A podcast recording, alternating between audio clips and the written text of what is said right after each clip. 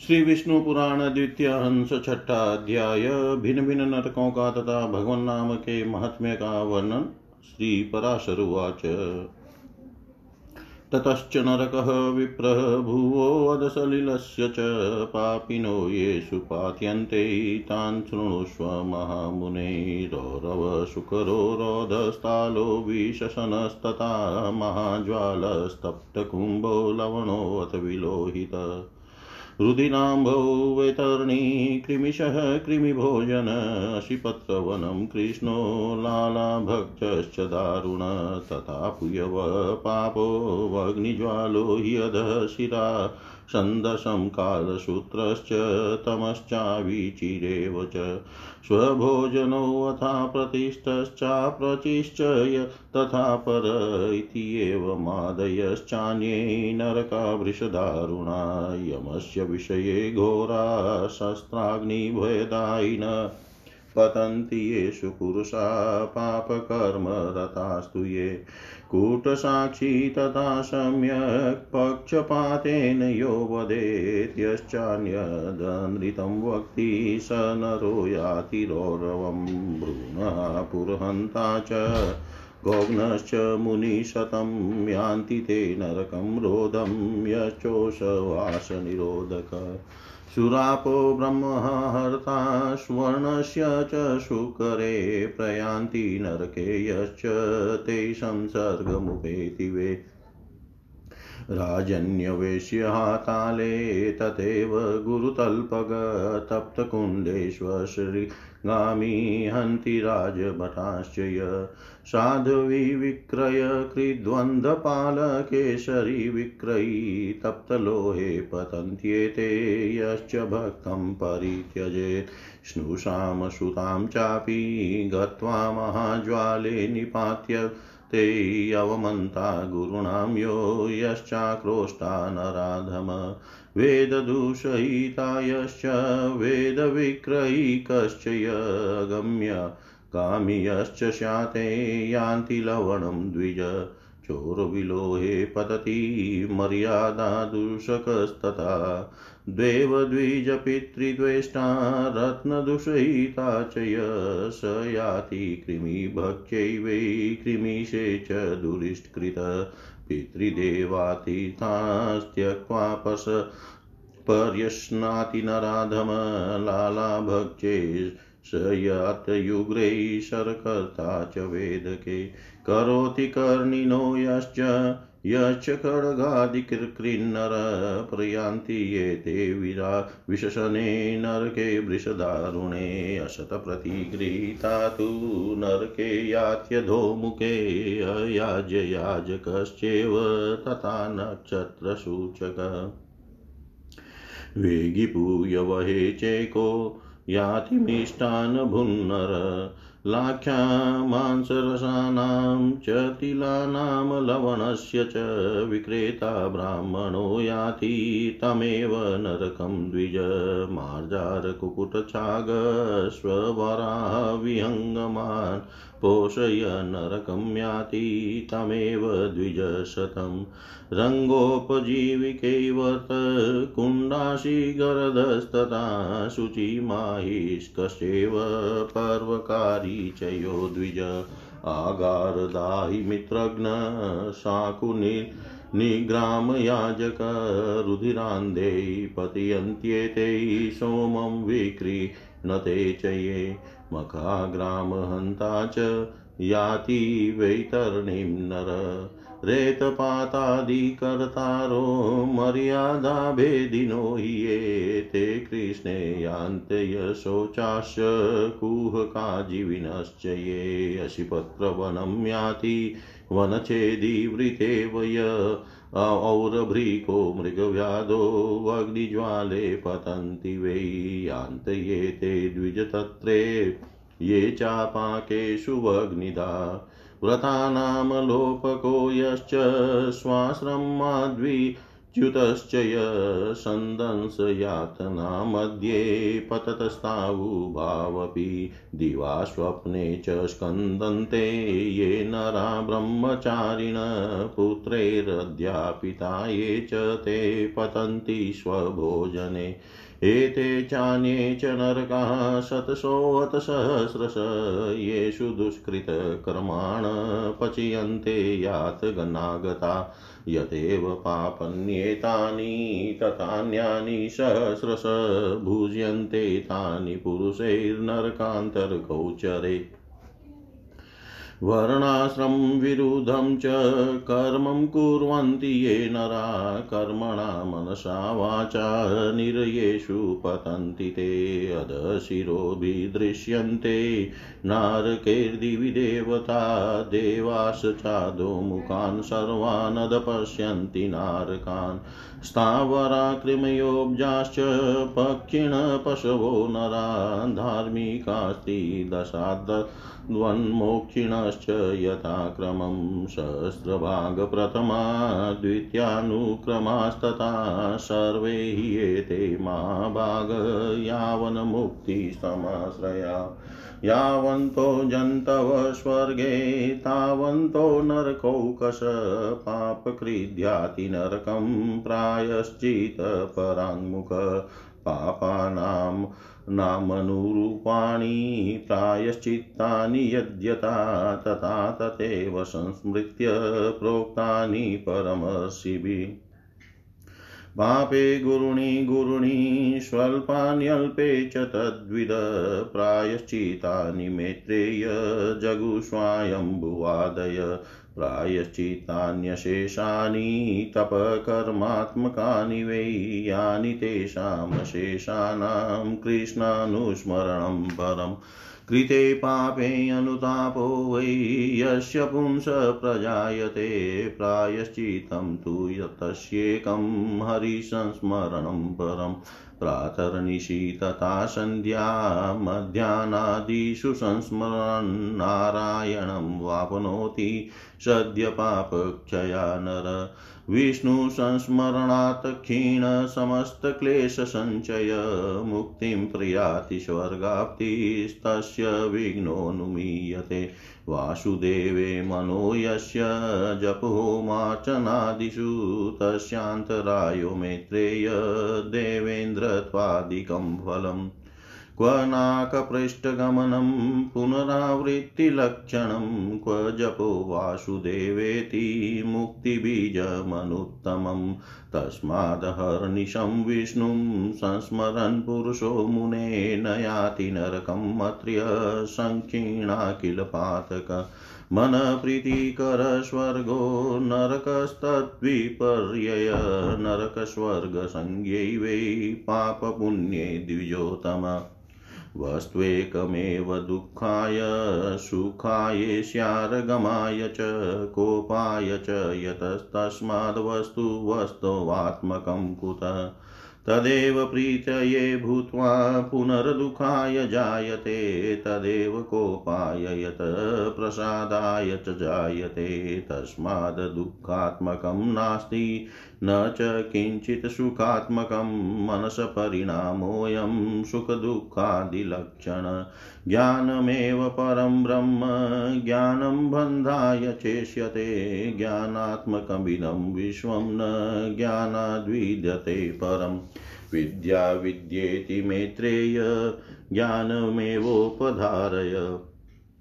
एवमेतन्मया ख्यातं भवतो मण्डलं भुव पातालानि च सर्वाणि तथैव नरकाद्विज समुद्रा पर्वताश्चैव द्वीपावर्षाणि निमग् निम्नगासङ्क्षेपात् सर्वमाख्यातं किं भूय श्रोतुमिच्छसि? सङ्क्षेपात् सर्वमाख्यातं किं भूय श्रोतुमिच्छसि? श्री पराशर जी बोले विप्र, तदनंतर पृथ्वी और जल के नीचे नरक है, जिनमें पापी लोग गिराए जाते हैं। हे महामुने, उनका विवरण सुनो। रौरव, शुकर, रोद, ताल विशसन महाज्वाल, तप्त कुंभ, लवण, विलोहित, रुद्धिराम्ब, वैतरणी कृमिश कृमि, भोजन, अशिपत्र, वन। कृष्ण, लाला, भक्ष, दारुण पुयवः पाप वग्नि ज्वाल, अधः, शिरा संदस काल सूत्र तमस आविची स्व भोजन, अप्रतिष्ठित। अप्रतिष्ठ और अपरचि। ये सब तथा इनके सिवा और भी अनेकों महाभयंकर नरक है, जो यमराज के शासनाधीन है और अति दारुण शस्त्र भय तथा अग्नि भय देने वाले हैं और जिनमें जो पुरुष पापरत होते हैं, वे ही गिरते हैं। जो पुरुष कुट साक्षी, झूठा गवा अर्थात जानकर भी न बतलाने वाला या कुछ न कुछ कहने वाला, या कुछ का कुछ कहने वाला होता है अथवा जो पक्षपात से यथार्थ नहीं बोलता और जो मिथ्या भाषण करता है, वह रौरव नरक में जाता है। हे मुनिशतम भ्रूण गर्भ नष्ट करने वाला ग्राम नाशक और गौ हत्यारे लोग रोध नामक नरक में जाते हैं, जो श्वासोच्छा, श्वास को रोकने वाला है। मद्यपान करने वाला ब्रह्मगाती स्वर्ण चुराने वाला तथा जो पुरुष इनका संग करता है, वे सब शुक्र नरक में जाते हैं। क्षत्रिय अथवा वेश्य का वध करने वाला ताल नरक में तथा गुरु स्त्री के साथ गमन करने वाला भगिनी गामी और राजदूतों को मारने वाला पुरुष तप्त कुंड नरक में पड़ता है। सती स्त्री को बेचने वाला कारागृह रक्षक अश्व विक्रेता और भक्त पुरुष का त्याग करने वाला ये सब लोग तप्त लो नरक में गिरते हैं। पुत्र वधु और पुत्री के साथ विषय करने वाला पुरुष महाज्वाल नरक में गिराया जाता है, तथा जो नराधम गुरुजनों का अपमान करने वाला और उनसे दुर्वचन बोलने वाला होता है, तथा जो वेद की निंदा करने वाला, वेद बेचने वाला या अगम्य स्त्री से संभोग करता है, द्विज वे सब लवण नरक में जाते हैं। चोर तथा मर्यादा का उल्लंघन करने वाला पुरुष विलोहित नरक में गिरता है। देव द्विज और पितृगण से द्वेष करने वाला तथा रत्न को दूषित करने वाला, कृमि भक्ष नरक में और अनिष्ट यज्ञ करने वाला कृमि नरक में जाता है। जो नराधम पितृगण, देवगण देवगण और अतिथियों को छोड़कर उनसे पहले भोजन कर लेता है, वह अति उग्र लाला भक्ष नरक में पड़ता है और मान बनाने वाला वेद नरक में जाता है। जो मनुष्य करणी नामक बाण बनाते हैं और जो खड़ग आदि शस्त्र बनाने वाले हैं, वे अति दारुण विष स न नरक में गिरते हैं। विषसन नरक में गिरते हैं। असत प्रतिग्रह, दूषित उपायों से धन संग्रह करने वाला, अयाज्य याचक और नक्षत्रोपजीवी, नक्षत्र विद्या को न जान कर भी उसका ढोंग रचने वाला पुरुष अधोमुख नरक में पड़ता है। साहस निष्ठुर करने निष्ठुर कर्म करने वाला पुरुष पूय वहन नरक में जाता है, तथा पुत्र मित्र आदि की वंचना करके अकेले ही स्वादु भोजन करने वाला और लाख मांस, रस, तिल तथा लवण आदि बेचने वाला ब्राह्मण भी उसी पूय वह नरक में गिरता है।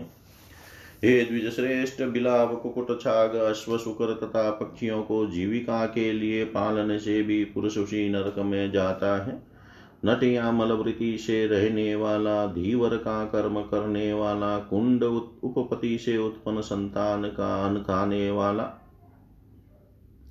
विष देने वाला चुगल घोर स्त्री की असद असदवृत्ति के आश्रय रहने वाला धन आदि के लोभ से बिना पर्व के अमावस्या आदि पर्व दिनों का कार्य कराने वाला द्विज, घर में आग लगाने वाला, मित्र की हत्या करने वाला, शकुन आदि बताने वाला, ग्राम का पुरोहित तथा सोम मदिरा बेचने वाला, ये सब रुदिरांध नरक में गिरते हैं। यज्ञ अथवा ग्राम को नष्ट करने वाला पुरुष वैतरणी नरक में जाता है तथा जो लोग वीर्य पता पातादि करने वाले खेतों की बाढ़ तोड़ने वाले, अपवित्र और छल वृत्ति के आश्रय रहने वाले होते हैं, वे कृष्ण नरक में गिरते हैं। जो वृता ही वनों को काटता है, वह अशिपत्र वन नरक में जाता है। मेषोपजीवी गडरिये और व्याध गण वग्नि, ज्वाल नरक में गिरते हैं, तथा हे द्विज जो कच्चे गणों अथवा ईंट आदि को पकाने के लिए उनमें अग्नि डालते हैं, वे भी उस अग्नि ज्वाल नरक में ही जाते हैं। व्रतों को लोप करने वाले तथा अपने आश्रम से पतित दोनों ही प्रकार के पुरुष संदंस नामक नरक में गिरते हैं। जिन ब्रह्मचारियों का दिन में तथा सोते समय भूरी भावना से विद्यपात हो जाता है अथवा जो अपने ही पुत्रों से पढ़ते हैं, वे वे लोग स्वभोजन नरक में गिरते हैं। इस प्रकार ये तथा अन्य सैकड़ों हज़ारों नरक हैं, जिनके, जिनमें दुष्कर्मी लोग नाना प्रकार की यातनाएँ भोगा करते हैं। इन उपयुक्त पापों के समान और भी सहस्रों पाप कर्म हैं, उनके फल मनुष्य भिन्न भिन्न नरकों में भोगा करते हैं। जो लोग अपने वर्णाश्रम धर्म के विरुद्ध मन वचन अथवा कर्म से कोई आचरण करते हैं, वे नरक में गिरते हैं। अधोमुख नरक निवासियों को स्वर्ग लोक में देवगण दिखाई दिया करते हैं और देवता लोग नीचे में लोकों में, नीचे के लोकों में नार की जीवों को देखते हैं। पापी लोग नरक भोग के अनंतर क्रम से स्थावर कृमि, जलचर, पक्षी, पशु, मनुष्य, धार्मिक पुरुष, देवगण तथा मुमुक्षु होकर जन्म ग्रहण करते हैं। हे महाभाग, मुमुक्षु पर्यंत इन सब में दूसरों की अपेक्षा पहले प्राणी संख्या में सहस्र गुण अधिक है। जितने जी स्वर्ग में है, उतने ही नरक में है। जो पापी पुरुष अपने पाप का प्रायश्चित नहीं करते, वे ही नरक में जाते हैं। भिन्न भिन्न पापों के अनुरूप जो जो प्रायश्चित हैं उन्हीं उन्हीं को महर्षियों ने वेदार्थ का स्मरण करके बताया है। हे मैत्रेय स्वयं भू मनु आदि स्मृतिकारों ने महान पापों के लिए, महान और अल्पों के लिए अल्प प्रायश्चितों की व्यवस्था की है। किंतु जितने भी तपस्यात्मक और कर्मात्मक प्रायश्चित हैं, उन सब में श्री कृष्ण स्मरण सर्वश्रेष्ठ है। जिस पुरुष के चित्त में पाप कर्म के अनंतर पश्चाताप होता है और उसके लिए ही प्रायश्चितों का विधान है, किंतु यह हरिस्मरण तो एकमात्र स्वयं ही परम प्रायश्चित है। प्रातः काल सायं काल, रात्रि में अथवा मध्यान्ह में किसी भी समय श्री नारायण का स्मरण करने से पुरुष के समस्त पाप तत्काल क्षीण हो जाते हैं। श्री विष्णु भगवान के स्मरण से समस्त पाप राशि के भस्म हो जाने से पुरुष मोक्ष पद प्राप्त कर लेता है। स्वर्ग लाभ तो उसके लिए विघ्न रूप माना जाता है। हे मित्रय जिसका चित जप होम और अर्चना आदि करते हुए निरंतर भगवान वासुदेव में लगा रहता है, उसके लिए इंद्र पद आदि फल तो अंतराय विघ्न है। कहाँ तो पुनर्जन्म के चक्र में डालने वाली स्वर्ग प्राप्ति और कहाँ मोक्ष का सर्वोत्तम बीज वासुदेव नाम का जप है। इसलिए हे मुने, श्री विष्णु भगवान का हर निश स्मरण करने से संपूर्ण पाप क्षीण हो जाने के कारण मनुष्य फिर नरक में नहीं जाता। चित को प्रिय लगने वाला ही स्वर्ग है और उसके विपरीत प्रिय लगने वाला ही नरक है। हे द्विजोतम पाप और पुण्य ही के दूसरे नाम नरक और स्वर्ग है।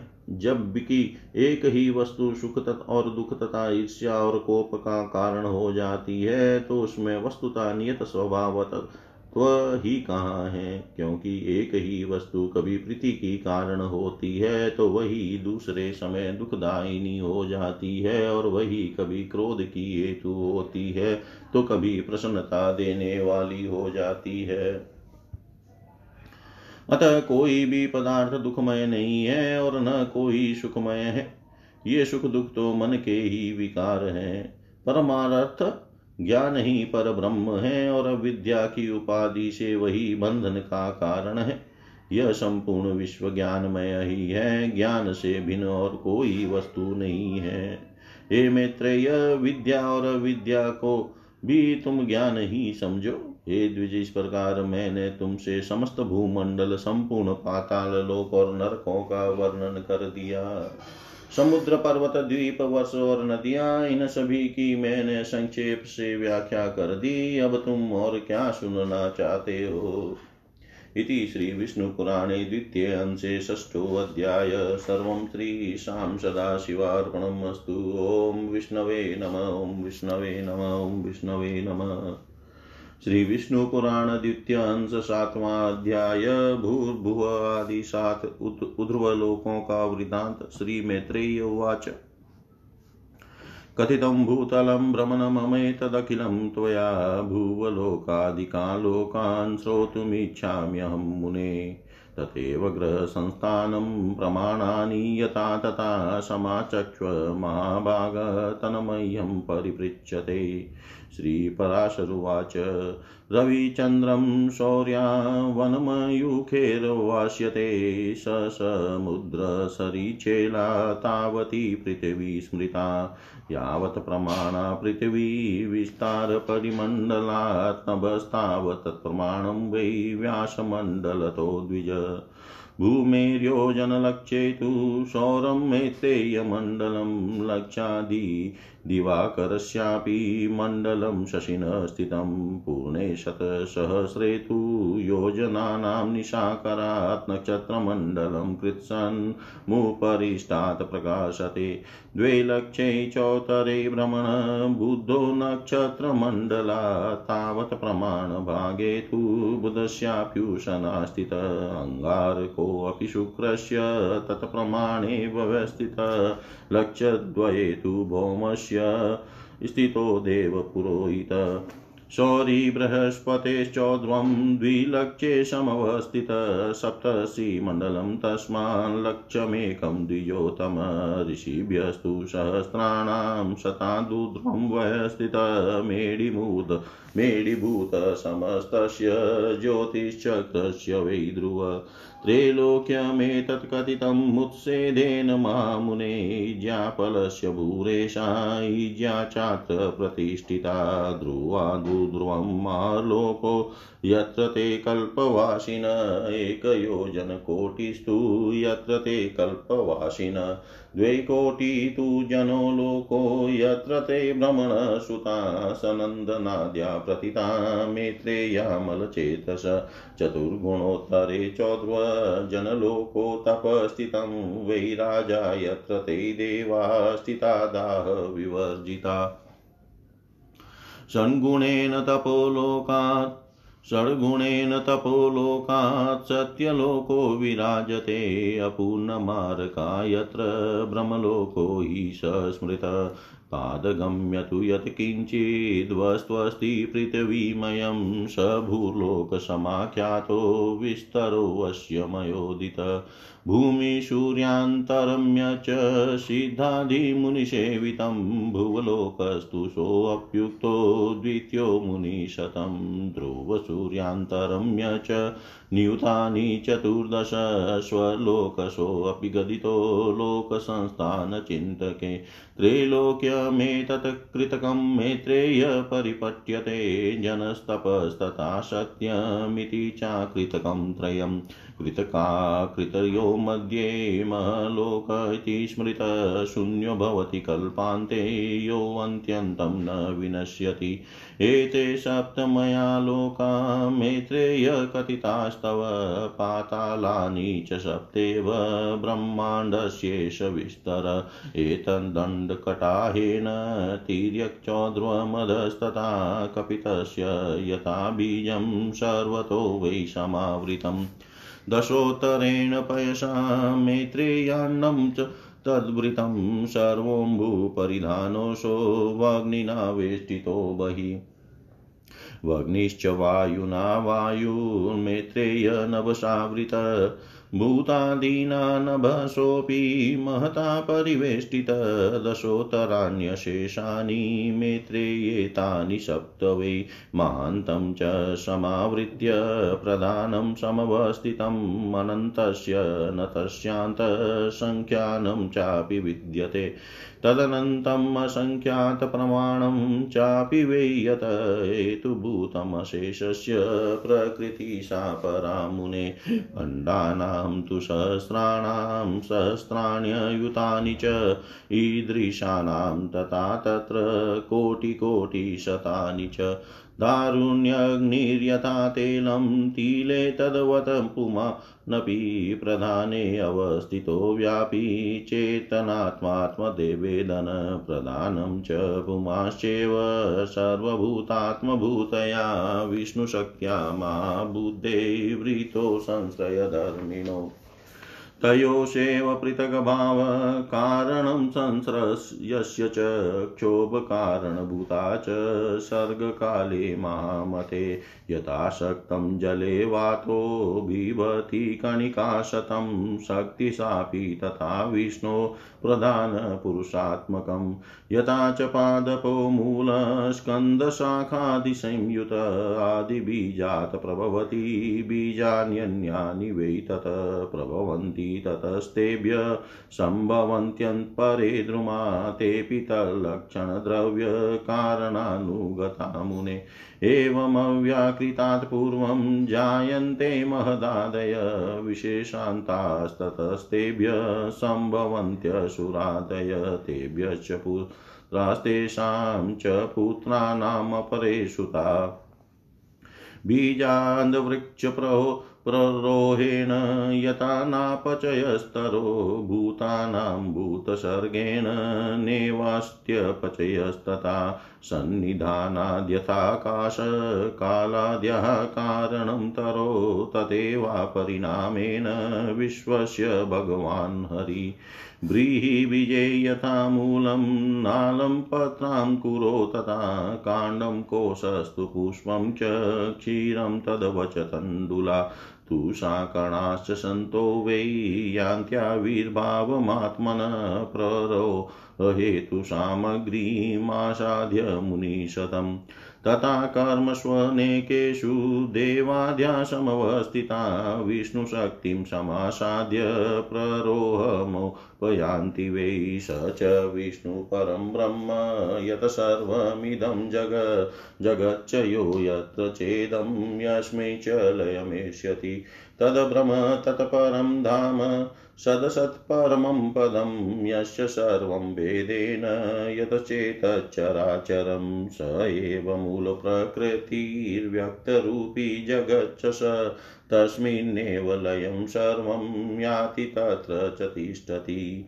कर्ता क्रियाणां स च युज्यते क्रतु स एव तत्कर्मफलं च तस्य स्त्रुगादि साधनमप्यशेषं हरेर्न किञ्चिद् व्यतिरिक्तमस्ति हरेण किञ्चिद् व्यतिरिक्तमस्ति। श्री मैत्रेय जी बोले भ्रमण आपने मुझसे समस्त भूमंडल का वर्णन किया। हे मुने, अब मैं भूलोक आदि समस्त लोकों के विषय में सुनना चाहता हूँ। हे महाभाग, मुझ जिज्ञासु से आप ग्रह गण की स्थिति तथा उनके परिमाण आदि का यथावत वर्णन कीजिए। श्री पराशर जी बोले, जितनी दूर तक सूर्य और चंद्रमा की किरणों का प्रकाश जाता है, समुद्र नदी और पर्वत आदि से युक्त उतना प्रदेश पृथ्वी कहलाता है। हे द्विज, जितना पृथ्वी का विस्तार और परिमंडल घेरा है, उतना ही विस्तार और परिमंडल भूलोक का भी है। हे मैत्रेय, पृथ्वी से एक लाख योजन दूर सूर्य मंडल है और सूर्य मंडल से भी एक लक्ष योजन के अंतर पर चंद्र मंडल है। चंद्रमा से पूरे सौ हज़ार एक लाख योजन, ऊपर संपूर्ण नक्षत्र मंडल प्रकाशित हो रहा है। हे भ्रमण नक्षत्र मंडल से दो लोक, दो लाख योजन ऊपर, बुध और बुध से भी दो लक्ष योजन ऊपर शुक्र स्थित है। शुक्र से इतनी ही दूरी पर मंगल है और मंगल से भी दो लाख योजन ऊपर बृहस्पति जी हैं। हे द्विजोतम बृहस्पति जी से दो लाख योजन ऊपर शनि है और शनि से एक लक्ष योजन के अंतर पर सप्तर्षि मंडल है। तथा सप्तषियों से भी सौ हज़ार योजन ऊपर समस्त ज्योतिष चक्र की नाभि रूप ध्रुव मंडल है। ध्रुव मंडल स्थित है। हे महामुने, मैंने तुमसे यह त्रिलोकी की उच्चता के विषय में वर्णन किया। यह त्रिलोकी यज्ञ फल की भोग भूमि है और यज्ञ अनुष्ठान की स्थिति इस भारत वर्ष में ही है। ध्रुव से एक करोड़ योजन ऊपर महलोक है, जहाँ कल्पांत पर्यंत रहने वाले भृगु आदि सिद्धगण रहते हैं। हे मैत्रेय, उससे भी दो करोड़ योजन ऊपर जनलोक है, जिसमें ब्रह्मा जी के प्रख्यात पुत्र निर्मल चित सनकादि रहते हैं। जनलोक से चौगुणा अर्थात आठ करोड़ योजन ऊपर तपलोक है, वहाँ वे राज नामक देवगणों का निवास है, जिनका कभी दाह नहीं होता। तपलोक से छह गुणा तात बारह करोड़ योजन के अंतर पर सत्यलोक सुशोभित है। जो ब्रह्मलोक भी कहलाता है और जिसमें फिर न मरने वाला अमर गण निवास करते हैं। जो भी पार्थिव वस्तु चरण संचार चरण संचार के योग्य है, वह भूलोक ही है, उसका विस्तार मैं कह चुका। हे मुनि श्रेष्ठ पृथ्वी और सूर्य के मध्य में जो सिद्धगण और मुनिगण सेवित स्थान है, वही दूसरा भूलोक है। सूर्य और ध्रुव के बीच में जो चौदह लक्ष योजन का अंतर है, उसी को लोक स्थिति का विचार करने वाले स्वर लोक कहता है, कहा है, हे मैत्रेय, ये भू भुव स्व कृतक त्रैलोक्य कहलाते हैं और जन तप तथा सत्य ये तीनों अकृतक लोक हैं। इन कृतक और अकृतक त्रिलोकियों के मध्य में महर लोक कहा जाता है, जो कल्पांत में केवल जन शून्य हो जाता है, अत्यंत नष्ट नहीं होता, इसलिए यह कृतकाकृत कहलाता है। हे मैत्रेय, इस प्रकार मैंने तुमसे ये सात लोक और साथ ही पाताल कहे, इस ब्रह्मांड का बस इतना ही विस्तार है। यह ब्रह्मांड कपित केथे के बीज के समान ऊपर नीचे सब और अंड कटाह से घिरा हुआ है। हे मित्र यह अंड अपने से दस गुणे जल से आवृत है और वह जल का संपूर्ण आवरण अग्नि से घिरा हुआ है। अग्नि वायु से और वायु आकाश से परिवेष्टित है, तथा आकाश भूतों के कारण तामस, अहंकार और अहंकार महतत्व से गिरा हुआ है। हे मित्र, ये सातों उत्तरोत्तर एक दूसरे से दस गुण है, महतत्व को भी प्रधान ने आवृत कर रखा है। वह अनंत है, तथा उसका न कभी अंत नाश होता है, और न कोई संख्या ही है, क्योंकि ये मुने वह अनंत असंख्येय, अपरिमेय और संपूर्ण जगत का कारण है और वही परा प्रकृति है। उसमें ऐसे ऐसे हज़ारों, लाखों तथा सैकड़ों करोड़ ब्रह्मांड है, जिस प्रकार काष्ट में अग्नि और तिल में तेल रहता है, उसी प्रकार स्व प्रकाश चेतनात्मा व्यापक पुरुष प्रधान में स्थित है। हे महाउदेय संश्रयशील आपस में मिले हुए अप्रधान और पुरुष भी समस्त भूतों की स्वरूप भूता विष्णु शक्ति से आवृत है। हे महामते, वह विष्णु शक्ति ही प्रलय के समय उनके पार्थक्य और स्थिति के समय उनके सम्मिलन की हेतु है तथा सर्गारंभ के समय वही उनके क्षोभ की कारण है। जिस प्रकार जल के संसर्ग से वायु सैकड़ों जल करणों को जन जल करणों, जिस प्रकार जल के संसर्ग से वायु सैकड़ों जल कणों को धारण करता है, उसी प्रकार भगवान विष्णु की शक्ति भी प्रधान पुरुष में जगत को धारण करती है। हे मुने, जिस प्रकार आदि बीज से ही मूल स्कंद और शाखा आदि के सहित वृक्ष उत्पन्न होता है और तदनंतर उससे और भी बीज उत्पन्न होते हैं तथा उन बीजों से अन्य अन्य वृक्ष उत्पन्न होते हैं। और वे भी उन्हीं लक्षण द्रव्य और कारणों से युक्त होते हैं। उसी प्रकार पहले अव्याकृत प्रधान से महतत्व से लेकर पंचभूत पर्यंत संपूर्ण विकार उत्पन्न होते हैं, तथा उनसे देवसुर आदि का जन्म होता है। फिर उनके पुत्र तथा उन पुत्रों के अन्य पुत्र होते हैं। अपने बीज से अन्य वृक्ष के उत्पन्न होने से जिस प्रकार पूर्व वृक्ष की कोई क्षति नहीं होती, उसी प्रकार अन्य प्राणियों के उत्पन्न होने से उनके जन्मदाता प्राणियों का ह्रास नहीं होता। जिस प्रकार आकाश और काल आदि सन्निधि मात्र से ही वृक्ष के कारण होते हैं, उसी प्रकार भगवान श्री हरि भी बिना परिणाम के ही विश्व के कारण हैं। हे मुनिशतम, जिस प्रकार धान के बीज में मूल नाल पत्ते, अंकुर, तना, कोश, पुष्प, क्षीर तंडुल तुष और कण सभी रहते हैं तथा अंकुरोत्पत्ति का अंकुरोत्पत्ति की हेतु भूत भूमि एवं जल आदि सामग्री के प्राप्त होने पर वे प्रकट हो जाते हैं। उसी प्रकार अपने अनेक पूर्व कर्मों में स्थित देवता आदि विष्णु शक्ति का आश्रय पाने पर आविर्भूत हो जाते हैं। जिससे यह संपूर्ण जगत उत्पन्न हुआ है, जो स्वयं जगत रूप से स्थित है, जिससे जिसमें यह स्थित है तथा जिसमें यह लीन हो जाएगा, वह पर ब्रह्म ही विष्णु भगवान है। वह ब्रह्म ही उन विष्णु का परम धाम पर स्वरूप है। वह पद सत और सत दोनों से विलक्षण है, तथा उससे अभिन हुआ ही यह संपूर्ण चराचर जगत उससे उत्पन्न हुआ है। वही अव्यक्त मूल प्रकृति है, वही व्यक्त स्वरूप संसार है। उसी में यह संपूर्ण जगत लीन होता है तथा उसी के आश्रय स्थित है। यज्ञ आदि क्रियाओं का कर्ता वही है, यज्ञ रूप से उसी का यजन किया जाता है और उन यज्ञ आदि का फल स्वरूप भी वही है तथा यज्ञ के साधन रूप जो श्रुआ आदि है, वे सब भी हरि से अतिरिक्त और कुछ नहीं है। इति श्रीविष्णुपुराणे द्वितीयांशे सप्तमोऽध्याय सर्वं तेषां सदाशिवार्पणम् अस्तु। ॐ विष्णवे नम, ॐ विष्णवे नमः, ॐ विष्णवे नमः।